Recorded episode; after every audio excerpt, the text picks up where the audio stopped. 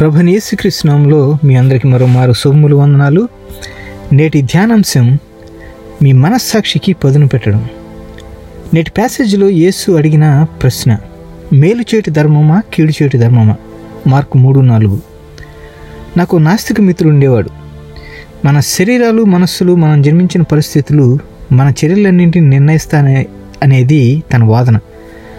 తార్కికంగా దేవుడు లేకపోతే నైక నైతికతకు పూర్తి ఆధారం లేదనేవాడు. అందుకే ఆ తర్కాన్ని అనుసరించి పరిపూర్ణమైన మంచి చెడు అనేది లేదు అని వాడి వాదన. అలా అంటూనే తన తర్కాన్ని పక్కన పెట్టి ఆలోచిస్తే లోతుగా హృదయాంతరంగంలో మంచి చెడు లాంటివి ఉన్నాయి అనిపిస్తుంది అనేవాడు. తనకు దేవుడంటే నమ్మకం లేకపోయినా ఆ మాటలు వాడేవాడు. యేసును వ్యక్తిగతంగా ఎదుర్కొనే వరకు నైతిక విశ్వాసాన్ని మరి సృష్టించిన దేవుడు ఉన్నాడని అవగాహన చేసుకోవడం ఇలాంటి వారికి కొంచెం కష్టమే. లేఖనాల్లో ముఖ్యంగా యేసుక్రీస్తు వ్యక్తిత్వంలో మంచి చెడు యొక్క స్వభావం వెల్లడి చేయబడింది. దేవుడు ప్రతి మనిషికి మనస్సాక్షిని ఇచ్చాడు. తద్వారా మంచి చెడుల విచక్షణ జ్ఞానం అనేది మనకు తెలుసు. కానీ ఒక్కోసారి మన మనస్సాక్షులు ముద్దుబారిపోతాయి. వాటిని నిస్ నిష్పాక్షిక సత్యం ద్వారా పదును పెట్టు మన జీవితంలో ముందు కొనసాగాలి. మరి ఈరోజు ఈ ధ్యానాంశంలో మొదటిగా సామెతలు ఐదో అధ్యాయము మొదటి పద్నాలుగు వచ్చినాలు మనం చదవబోతున్నాం. దీంట్లో మంచిగా మారువేషంలో ఉన్న చెడు పట్ల జాగ్రత్త వహించడం ఎలాగో మనం నేర్చుకుందాం. పాపాలన్నింటిలో ఒక రకమైన మోసం ఉంది. ఇది తరచుగా చెడు మంచి అనే మారువేషంలో ఉండటమే. ఒక రకమైన మిడిమిడి ఆకర్షణ ఉంటుంది. ఈ సామెతల గ్రంథకర్త అంటాడు జారస్త్రీ పెదవుల నుండి తేనెకారును దాని నోటి మాటలు నూనె కంటెను నునిపైనవి అంటాడు మూడో వచనంలో ఐదో అధ్యాయం. కానీ చివరికి ఆమె ముసి ముసిని పండు వంటి చేదు ఆ మార్గాన్ని అనుసరించడం మరణకరమునకు మరియు పాతాళమునకు దారితీస్తుంది అంటాడు. నాలుగు ఐదు. అధ్యాయాలు. ఐ మీన్ వచనాల్లో. ఈ వచనాలు లైంగిక ఆకర్షణ లైంగిక శోధనకు సంబంధించిన ప్రమాదాలను తెలియజేస్తున్నాయి. ఇంటర్నెట్ అశ్లీలత అందుబాటులో ఉండడం మన చుట్టూ ఉన్న లైంగిక చిత్రాలు లైంగిక వాంఛలను మరింత ప్రోత్సాహపరిచే సంస్కృతితో లైంగికీకరణ దారుణంగా పెరుగుతున్న సమాజంలో మనం జీవిస్తున్నాం. మనకుండే లైంగిక భావన దేవుడిచ్చిన గొప్ప ఆశీర్వాదం. ఆది రెండు ఇరవై నాలుగు తర్వాత చూడండి. కానీ తప్పుగా ఉపయోగించినప్పుడు దానంత వినాశనకరమైనది హానికరమైనది మరొకటి లేదంటే అతిశయోక్తి కాదేమో. ఈ వచనాలు లైంగిక పాపం యొక్క ఆకర్షణ గురించి తెలియజేస్తూ దానిచే మోసపోవద్దని హెచ్చరిస్తున్నాయి. నిన్ను వ్యాకులపరిచే మార్గం నుండి దూరంగా ఉండు. ఈ సామెతల గ్రంథకర్త ఎనిమిదో వచ్చిన అంటాడు నీ మార్గము దానికి దూరముగా చేసుకొనుము దాని ఇంటి వాకిటి దగ్గరకు వెళ్ళకుము అంటాడు. మనం ఈ సలహాను విస్మరిస్తే మన జీవితాలను వృధా చేసుకుని పశ్చాత్తాపంతో ముగించాల్సి వస్తుంది. శోధనతో పరాక్ పరాచకాలొద్దు. దాని నుండి పారిపో. జ్ఞానం మన స్నేహితుడు వంటిది.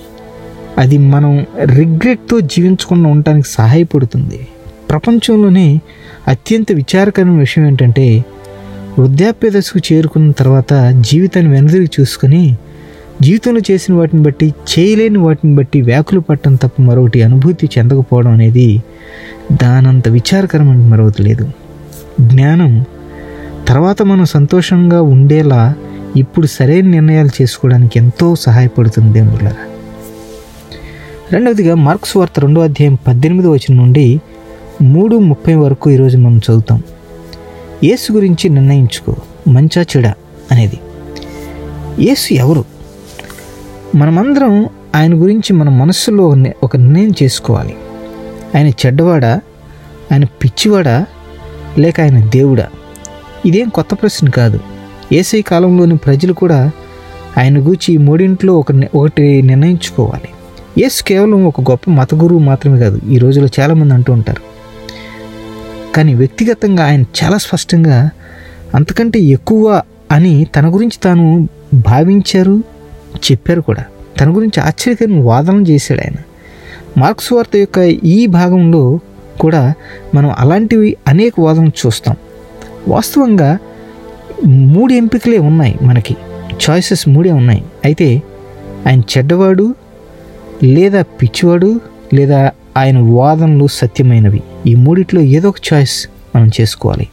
మొదటిగా ఆయన చెడ్డవాడా అని ప్రశ్నించుకున్నట్లయితే ధర్మశాస్త్ర బోధకులు వచ్చి ఇతడు బయల్జబులు పట్టిన వాడై దెయ్యముల అధిపతి చేత దేవుని వెళ్ళగొట్టుచున్నాడని చెప్పారు. మూడు ఇరవై రెండులో. ఆయన అపవిత్రాత్మ పట్టినవాడని వాళ్ళు చెప్పారు. అదే అధ్యాయము ముప్పై వచనంలో.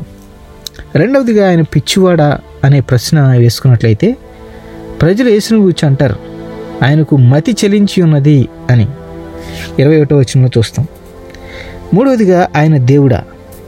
యేసు తన గురించి తాను పెండ్లి కుమారుడని పరోక్షంగా చెప్ చెప్తున్నాడు. రెండో అధ్యాయము పద్దెనిమిది పంతొమ్మిది వచ్చిన తర్వాత చూడండి. ఆ తర్వాత తను తాను విశ్రాంతి దినానికి ప్రభు అయి ఉన్నాడని వర్ణించుకున్నాడు. మరియు అపవిత్రాత్మ పట్టిన వారు ఆయన్ని చూడగానే ఆయన ఎదుటి సాగిలిపడి నీవు దేవుని కుమారుడు అని కేకలు వేస్తే మూడు పదకొండులో యేసు దాన్ని తిరస్ తిరస్కరించలేదు. కానీ తన్ను ప్రసిద్ధి చేయవద్దు అని ఆయన వారికి ఖండితంగా ఆజ్ఞాపించినట్లు చూస్తాం. అదే అధ్యాయం పన్నెండు వచనంలో సిఎస్ లూయిస్ అనేటటువంటి గొప్ప వేద పండితుడు దీని గురించి క్లుప్తంగా ఏమంటారంటే అప్పుడు మనం భయంకరమైన ప్రత్యామ్నాయాన్ని ఎదుర్కొంటాము.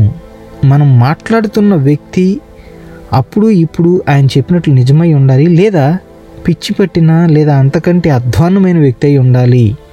ఇప్పుడు ఆయన పిచ్చివాడో లేదో లేదా క్రూరమైన వాడు కాదని నాకు స్పష్టంగా తెలుస్తోంది.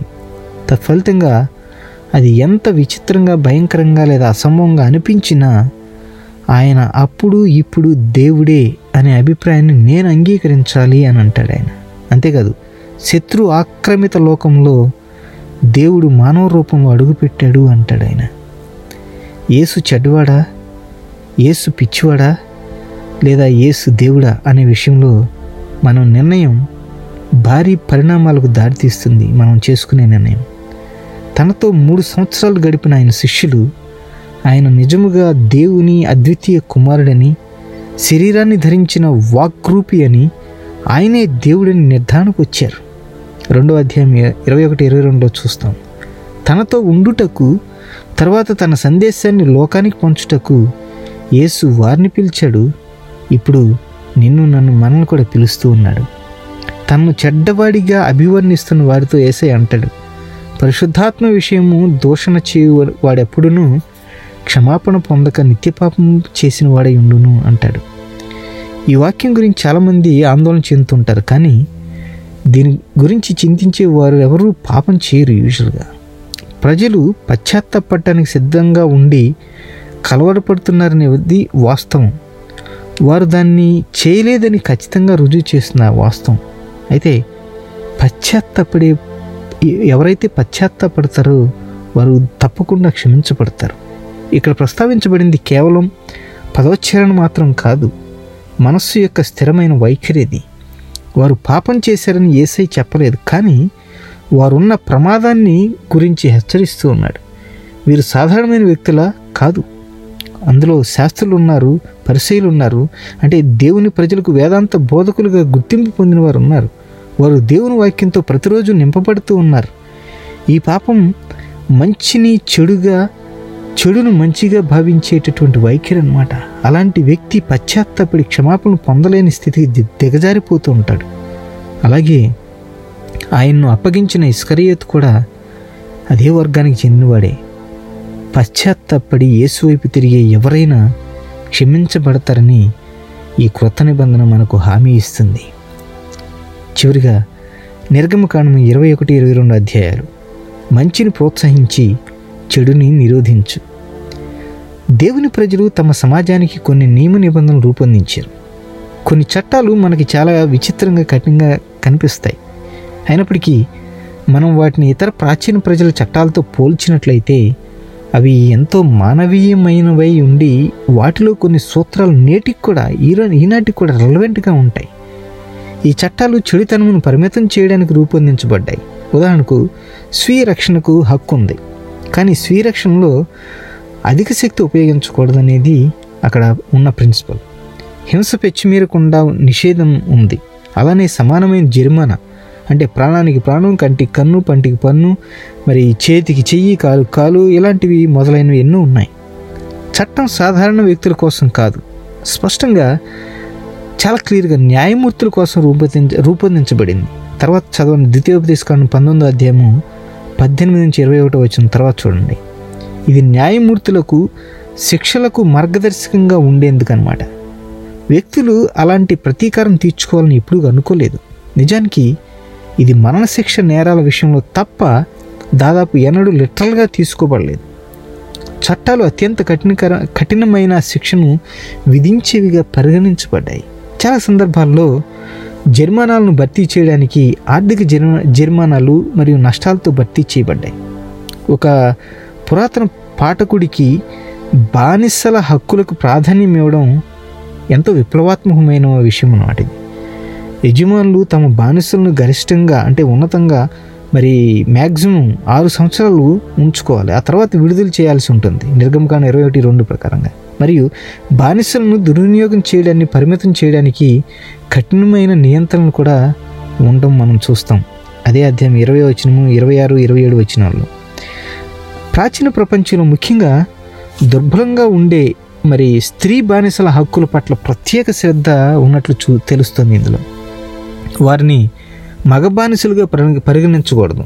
ఏడవ వచ్చిన ప్రకారంగా. కానీ తప్పనిసరిగా వివాహం చేసుకోవాలి లేదా విమోచించబడ్డానికి అనుమతించబడాలి. అదే సమయంలో మరి ప్రాచీన ఇస్రాయేల్ యొక్క చట్టాలు మంచిని ప్రోత్సహించడానికి ప్రయత్నించాయి.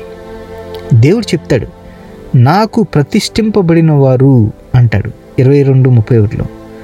కాబట్టి పరదేశీయులను అలాగే వితంతువులను అనాథలను రక్షించడానికి చట్టాలు ఉన్నాయి మరి రేపటి ప్యాసేజ్లో పేదలకు న్యాయం జరిగేలా చట్టాలు కూడా ఉండడం మనం చూస్తాం.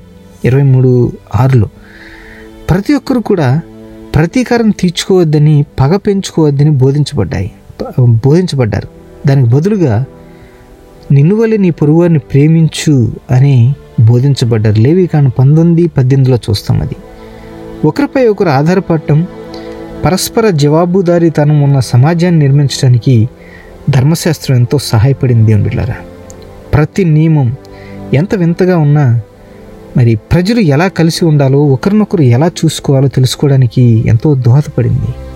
ఇది మనందరం నేర్చుకోవాల్సిన అద్భుతమైన పాఠం. ముఖ్యంగా ఇరవై ఒకటవ శతాబ్దపు స్వతంత్ర వివిక్త వాతావరణంలో ఇవెంతో వాస్తవం. మనం తప్పక పాటించాల్సిన నియమాలు నిబంధనలు అనుసరించడం లేదు. కానీ ప్రతి వ్యక్తిని దేవుని స్వరూపంలో చేసిన వ్యక్తిగా పరిగణించడంలో అవి మనకు సహాయపడతాయి అనడంలో సందేహం లేదు కదా? తండ్రి నన్ను పాపంలోకి నడిపించే దేన్నైనా దూరంగా ఉంచేందుకు జ్ఞానంతో కూడిన జాగ్రత్తలు తీసుకోవడానికి నాకు సహాయం చేయండి ఆయన మమ్మల్ని శోధనలోకి తేక దుష్టి నుండి కీడు నుండి మమ్మల్ని తప్పించు. ఏసయా నిన్ను పెండి కుమారుగా నా ప్రభువుగా దేవుని కుమారుగా ఈరోజు నేను ఆరాధించే కృపను మాకు దయచేయండి ప్రభా. చెడుని నివారించి మంచిని పెంపారు చేయడానికి నాకు సహాయం చేయను పరిచయం ఉన్న ప్రతి వ్యక్తి నీ స్వరూపంలో చేయబడిన వ్యక్తిగా గుర్తెరిగి ప్రేమ గౌరవ మర్యాదలతో చూసేందుకు నాకు సహాయం చేయమని ఏసునామంలో ప్రార్థించి వేడుకుంటున్నాను తండ్రి. ఆమెన్.